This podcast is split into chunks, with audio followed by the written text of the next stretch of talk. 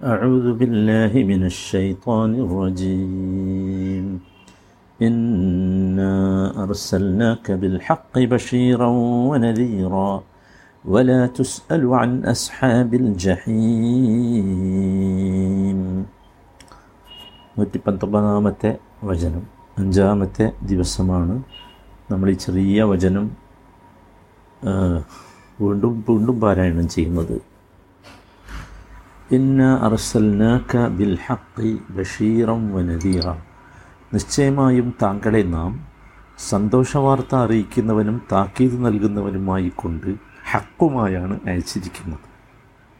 ഇതിൽ ഹക്കാണ് നമ്മൾ കഴിഞ്ഞ രണ്ട് ക്ലാസ്സുകളിൽ വിശദമായി മനസ്സിലാക്കിയത്. അള്ളാഹു താല ഹക്കിനെ ഉൾക്കൊള്ളുവാനും പിൻപറ്റുവാനും ഹക്കോടുകൂടി അള്ളാഹുവിനെ കണ്ടുമുട്ടാനുമുള്ള തൗഫീഖ് നമുക്ക് ഓരോരുത്തർക്കും നൽകുമാറാകട്ടെ. നബി സല്ലാഹു അലഹി വസല്ലമയെ നിയോഗിക്കുമ്പോൾ എന്തിനാണ് നിയോഗിച്ചത്? അതിൽ ഒന്നാമത്തെ കാര്യം പറഞ്ഞത് ബഷീർ എന്നാണ്. ബഷീറായാണ് നിയോഗിച്ചിട്ടുള്ളത്. ബഷീർ എന്ന് പറഞ്ഞാൽ ബിഷാറത്ത് നൽകുന്നവൻ സന്തോഷവാർത്ത അറിയിക്കുന്നവൻ സന്തോഷം നൽകുന്ന കാര്യം പറയുന്നവൻ എന്നാണ്. ബഷീർ. മനസ്സിലായില്ലേ? രണ്ടാമത്തേത് നദീർ എന്നാണ്. നദീർ എന്ന് പറഞ്ഞാൽ വരാനിരിക്കുന്ന ഒരപകടത്തെക്കുറിച്ച് താക്കീത് നൽകുന്നവൻ മുന്നറിയിപ്പ് നൽകുന്നവൻ. ഒരപകടം വരാനിരിക്കുന്നു എന്നതിനെക്കുറിച്ചുള്ള താക്കീത് നൽകുന്നവൻ. അതാണ് നദീർ എന്ന് പറഞ്ഞാൽ. അപ്പോൾ രണ്ടും കൂടിയാണ്. നബിയുടെ ദൗത്യത്തിന്റെ രിസാലത്തിന്റെ പ്രത്യേകത അതിൽ രണ്ടുമുണ്ട് എന്നതാണ്. ബിഷാറത്തുമുണ്ട് അതുപോലെ തന്നെ ഇൻദാറുമുണ്ട് അത് നബി സല്ലാഹു അലൈഹി വസല്ലമ്മയുടെ ഈ പ്രബോധനത്തിന്റെ അല്ലെങ്കിൽ നിയോഗത്തിന്റെ സവിശേഷതയാണ്. ആദ്യം പറഞ്ഞത് ബിഷാറത്താണ്. സന്തോഷമാണ്. രണ്ടാമത് പറഞ്ഞത് താക്കീതാണ്. നോക്കൂ എന്താണ് യഥാർത്ഥത്തിൽ ഇവിടെ ഒരുപാട് സ്ഥലങ്ങളിൽ ഇത് ഖുർആൻ പ്രയോഗിച്ചിട്ടുണ്ട്. വിശുദ്ധ ഖുർആൻ ആറ് സ്ഥലങ്ങളിൽ ബഷീറും നദീറും ഒന്നിച്ച് പ്രയോഗിച്ചിട്ടുണ്ട്. ആദ്യം ബഷീർ പറഞ്ഞ് പിന്നെ നദീർ പറഞ്ഞിട്ടുണ്ട്. രണ്ട് സ്ഥലങ്ങളിൽ ആദ്യം നദീറും പിന്നെ ബഷീറും പറഞ്ഞിട്ടുണ്ട്. അതിന്റെ വ്യത്യാസം കൂടി നമ്മൾ മനസ്സിലാക്കണം. എന്തുകൊണ്ടാണ് അങ്ങനെ എന്ന്? നോക്കൂ സൂറത്തു അറാഫിൽ സോറി സൂറത്ത് ഹൂദിൽ രണ്ടാമത്തെ വചനം. അവിടെ അല്ല തഅബുദു ഇല്ലല്ലാ ഇന്നനി ലക്കും മിൻഹു നദീറു വ ബഷീർ.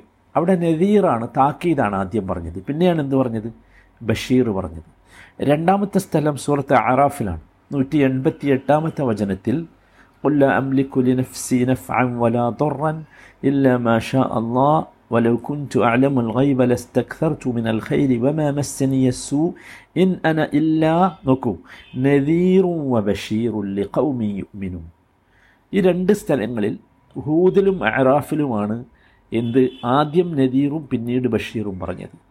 മറ്റ് ആറ് സ്ഥലങ്ങളിൽ ആദ്യം ബഷീറും പിന്നെ നദീറുമാണ് പറഞ്ഞിട്ടുള്ളത്. എന്താണ് യഥാർത്ഥത്തിൽ ഇതിന്റെ വിവക്ഷ? ഇങ്ങനെ ഒരു വ്യത്യാസം എന്തുകൊണ്ട്? അത് നമ്മൾ ഒന്ന് മനസ്സിലാക്കേണ്ട കാര്യമാണ്. നോക്കൂ പ്രവാചക നിയോഗത്തിന്റെ ദൗത്യം യഥാർത്ഥത്തിൽ അള്ളാഹുവിനെ വഴിപ്പെട്ട് ജീവിക്കുന്നവർക്കുള്ള സുവിശേഷമാണ്. അള്ളാഹുവിനെ വഴിപ്പെടാതെ ജീവിക്കുന്നവർക്കുള്ള താക്കീതുമാണ്. മനസ്സിലായില്ലേ? ഇവിടെ സൂറത്ത് ഞാൻ പറഞ്ഞു ഹൂദിലും ആറാഫിലുമാണ് ആദ്യം നദീറും പിന്നെ ബഷീറും വന്നിട്ടുള്ളത്. ഹൂദ് സൂറത്തിന്റെ പ്രത്യേകത അത് ഭൂരിഭാഗവും ഹൂദ് സൂറത്തിന്റെ ഭൂരിഭാഗവും വിശ്വാസം സ്വീകരിക്കാത്തവരെക്കുറിച്ച് ആണ് സംസാരിക്കുന്നത്. അവർക്കുള്ള ശിക്ഷകളെക്കുറിച്ചാണ് പറയുന്നത്. അതാണ് ആ- ആ സൂറത്തിന്റെ സവിശേഷത. അതുതന്നെയാണ് ഐറാഫിലും നമുക്ക് മനസ്സിലാകുന്നത്. മനസ്സിലായില്ലേ? അതുകൊണ്ടായിരിക്കണം ആദ്യം നദീറും പിന്നീട് ബഷീറും പറഞ്ഞത്. മറ്റു സ്ഥലങ്ങളിലൊന്നും അങ്ങനെയല്ല. മറ്റു സ്ഥലങ്ങളിലൊക്കെ വിശ്വാസികൾക്ക് ലഭിക്കാനുള്ള സമാധാനത്തെക്കുറിച്ചും സന്തോഷത്തെക്കുറിച്ചുമൊക്കെയാണ് സംസാരം. അതുകൊണ്ടാകണം ബഷീർ ആദ്യം വന്നത് പിന്നീട് നദീർ വന്നത്. അള്ളാഹ് അള്ളാഹു ആലം ഇത് ഒരു തദബ്ബുർ മാത്രമാണ്. എല്ലാവർക്കും ഈ കാര്യത്തെക്കുറിച്ച് ആലോചിക്കാവുന്നതാണ്. ഒരുപാട് സ്ഥലങ്ങളിൽ ഏതായിരുന്നാലും ഇത് പ്രയോഗിച്ചിട്ടുണ്ട്. വമ അർസൽനാക ഇല്ലാ കാഫത്തൻ ലിന്നാസി ബഷീറം വനദീറൻ വലാകിന്ന അക്സറ അന്നാസി ലാ യഅലമൂൻ. നബിയോട് പറയുന്നുണ്ട് നബിയെ അങ്ങയെ നിയോഗിച്ചിട്ടുള്ളത് ജനങ്ങളിലേക്ക് മുഴുക്കെയാണ്. അതാണ് മുഹമ്മദ് നബിയുടെ സവിശേഷത. ജനങ്ങളിലേക്ക് മുഴുക്കെയാണ് ഏതെങ്കിലും ഒരു സൊസൈറ്റിയിലേക്ക് മാത്രമല്ല എന്നർത്ഥം. എന്നിട്ട് പറയുന്നത് ബഷീറം വനദീറൻ ജനങ്ങൾക്ക് ബഷീറാണ്. ജനങ്ങൾക്ക് നോക്കൂ അള്ളാഹുവിനെ വഴിപ്പെട്ട് ജീവിക്കുന്നവർക്കുള്ള വലിയ പ്രതിഫലത്തെക്കുറിച്ച് അള്ളാഹുവിന്റെ വലിയ പ്രതിഫലത്തെക്കുറിച്ച് അവർക്ക് കിട്ടാനുള്ള സന്തോഷത്തെക്കുറിച്ച് സ്വർഗത്തെക്കുറിച്ച് ഒക്കെ പറയാൻ വേണ്ടിയാണ്. അതൊക്കെ ഒരു സുവിശേഷമായി അറിയിക്കുകയാണ്. അതുപോലെ തന്നെ വഴിപ്പെടാത്ത ആളുകൾക്കുള്ള ശിക്ഷയെക്കുറിച്ച് അള്ളാഹുവിനെ കളവാക്കുന്നവരുടെ ക്കുള്ള ശിക്ഷയെക്കുറിച്ച് നരകത്തെക്കുറിച്ചൊക്കെ പറയുകയാണ്. അല്ലേ? ബഷീറം വനദീറൻ അതാണ്. പക്ഷേ ഭൂരിഭാഗം ആളുകളും ഇത് മനസ്സിലാക്കുന്നില്ല. ഇങ്ങനെ ഇത്ര കൃത്യമായി പറഞ്ഞു കൊടുത്തിട്ടും ഭൂരിഭാഗം ആളുകളും അത് മനസ്സിലാക്കുന്നില്ല. അപ്പോൾ അതാണ് അദ്ദേഹത്തിന്റെ നബി സല്ലല്ലാഹു അലൈഹി വസല്ലമ്മയുടെ നിയോഗത്തിന്റെ ലക്ഷ്യം എന്നർത്ഥം. നോക്കൂ ഇനി വലാ തുസ്അലു അൻ അസ്ഹാബിൽ ജഹീം. അതാണ് ഈ ആയത്തിന്റെ അവസാന ഭാഗം. വലാ തുസ്അലു അൻ അസ്ഹാബിൽ ജഹീം. വലാ വലാ തുസ്അലു നീ ചോദ്യം ചെയ്യപ്പെടുന്നതല്ല. അൻ അസ്ഹാബിൽ ജഹീം നരകാവകാശികളെക്കുറിച്ച്. നോക്കൂ രണ്ട് രീതിയിൽ ഇതിന്റെ കിറാഅത്ത് വന്നിട്ടുണ്ട്. ഒന്നാമത്തെ രീതിയിലുള്ള ആശയമാണ് അർത്ഥമാണ് ഞാൻ ആദ്യം പറഞ്ഞത്. വലാ തുസ് അലു അൻ അസ്ഹാബിൽ ജഹീം. തുസ് അലു രണ്ട് രീതി എന്ന് പറഞ്ഞാൽ ഒന്നാമത്തെ രീതി ഇപ്പോൾ നമ്മൾ വായിച്ച രീതിയാണ്. തുസ് അലു ത എന്നതിന് റഫ് ചെയ്തിട്ട് ലൊമ്മ് കൊടുത്തിട്ട് അതുപോലെ തന്നെ തുസ് അലു പിന്നെ മുതാരിയായ ഫെയിലിന്റെ അവസാനം എന്താണ്? റഫ് ആണ് അല്ലേ? തുസ് അലു തുസ് അലു അങ്ങനെ വരുമ്പോൾ ഈ ലാ ലാ അറബി ഗ്രാമർ അനുസരിച്ച് ലാ ലാ അൻ നാഫിയയാണ് ലാ അൻ നാഫിയയാണ് ഈ ഫിയൽ എന്താണ്? പിന്നെ ഫിയലിന്റെ മുമ്പിൽ വന്നത് ലാ അൻ നാഫിയയാണ് അപ്പോൾ ലാ തുസ് അലു എന്നാണ് വായിക്കുക. ഇവിടെ ഫായിൽ പറഞ്ഞിട്ടില്ല. ഫായിൽ പറഞ്ഞിട്ടില്ല. ആ ആ ഫായിൽ ഫായിൽ പറയാതെയാണല്ലോ നമ്മളിവിടെ അർത്ഥം പറഞ്ഞത്. അല്ലേ? നരകാവ നരകാവകാശികളെക്കുറിച്ച് നീ ചോദ്യം ചെയ്യപ്പെടുന്നതല്ല. ചോദ്യം ചെയ്യപ്പെടുന്നതല്ല എന്നാണ് പറഞ്ഞത്. മനസ്സിലായില്ലേ? അതാണ് ഒന്നാമത്തെ വിവക്ഷ.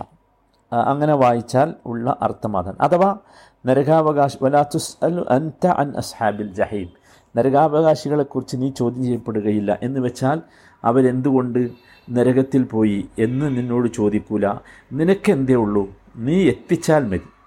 നീ നിന്റെ കർത്തവ്യം നിർവഹിച്ചാൽ മതി. വിചാരണയും ചോദ്യമൊക്കെ അള്ളാഹു നിർവഹിച്ചു കൊള്ളും. നിന്നെ അതിന്റെ പേരിൽ ചോദ്യം ചെയ്യൂല എന്ന്. രണ്ടാമത്തെ കിറാത്തുള്ളത് ഈ മുലാരിയ ഫീലിനെ ജസ്മ് ചെയ്തിട്ടാണ്. തുസ് അൽ നമ്മൾ ഇവിടെയൊക്കെ വായിച്ചത് വലാ തുസ് അലു എന്നാണ്. എന്നാൽ വലാ തുസ് അൽ എന്നും വായിക്കാം. അങ്ങനെ വരുമ്പോൾ തുസ് അൽ തുസ് അൽ എന്ന് പറയുമ്പോൾ ആ ലാമിന് എന്തായി? ജസ്മായി സുക്കൂനായി. അങ്ങനെ വരുമ്പോൾ ലാ എന്തല്ല? നാഫിയ അല്ല മറിച്ച് ലാ അന്നാഹിയയാണ്. നഹീന്റെ ലാ ആണ്. മനസ്സിലായില്ലേ? അപ്പോൾ ലാ തുസ് അൽ എന്ന് പറഞ്ഞാൽ ലാ തെസ് അൽ എന്ന അർത്ഥത്തിലാണ് ഇവിടെ ലാ തുസ് അൽ എന്ന് പറഞ്ഞത്. അഥവാ എന്താണ് എന്റെ ഉദ്ദേശം? ലാ തുസ് അൽ എന്ന് പറഞ്ഞാൽ ലാ തെസ് അൽ അൻ അസ്ഹാബിൽ ജഹീം ബിമാഹും അലൈഹി മിനൽ അദാബ്. അവരു അവരുള്ള ആ ശിക്ഷയെക്കുറിച്ച് അവരുടെ ആ നരകാവകാശികളെക്കുറിച്ച് നിന്നോട് ചോദിക്കുകയില്ല. മനസ്സിലായില്ലേ? ആദ്യം പറഞ്ഞത് നീ ചോദ്യം ചെയ്യപ്പെടുന്നതല്ല എന്നാണ് മറ്റത് നിന്നോട് ചോദിക്കുകയില്ല. ഇതാണ് രണ്ടും തമ്മിലുള്ള വ്യത്യാസം. രണ്ട് രീതിയിലും ഇത് എന്ത് ചെയ്യാം? പാരായണം ചെയ്യാം. മനസ്സിലായില്ലേ? രണ്ടും സഹീഹായ ഖിറാഅത്ത് തന്നെയാണ് ശരിയായ പാരായണം തന്നെയാണ്. രണ്ട് ആശയവും ഇതിന് ഉൾക്കൊള്ളാൻ വേണ്ടിയാണ് രണ്ട് രീതിയിലുള്ള പാരായണത്തെക്കുറിച്ച് പറഞ്ഞത് എന്ന് നമ്മൾ പ്രത്യേകമായി മനസ്സിലാക്കണം. അപ്പോൾ അവർ എന്ത് ചെയ്തു എന്നുള്ളത് എന്തല്ല? പ്രശ്നമല്ല. അതിനെക്കുറിച്ച് നബിയെ നിങ്ങൾ എന്താകണ്ട?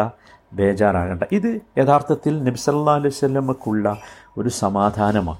അള്ളാഹു താല താങ്കളെ ഈ സത്യത്തിന്റെ സന്ദേശവുമായി അയച്ചിരിക്കുകയാണ്.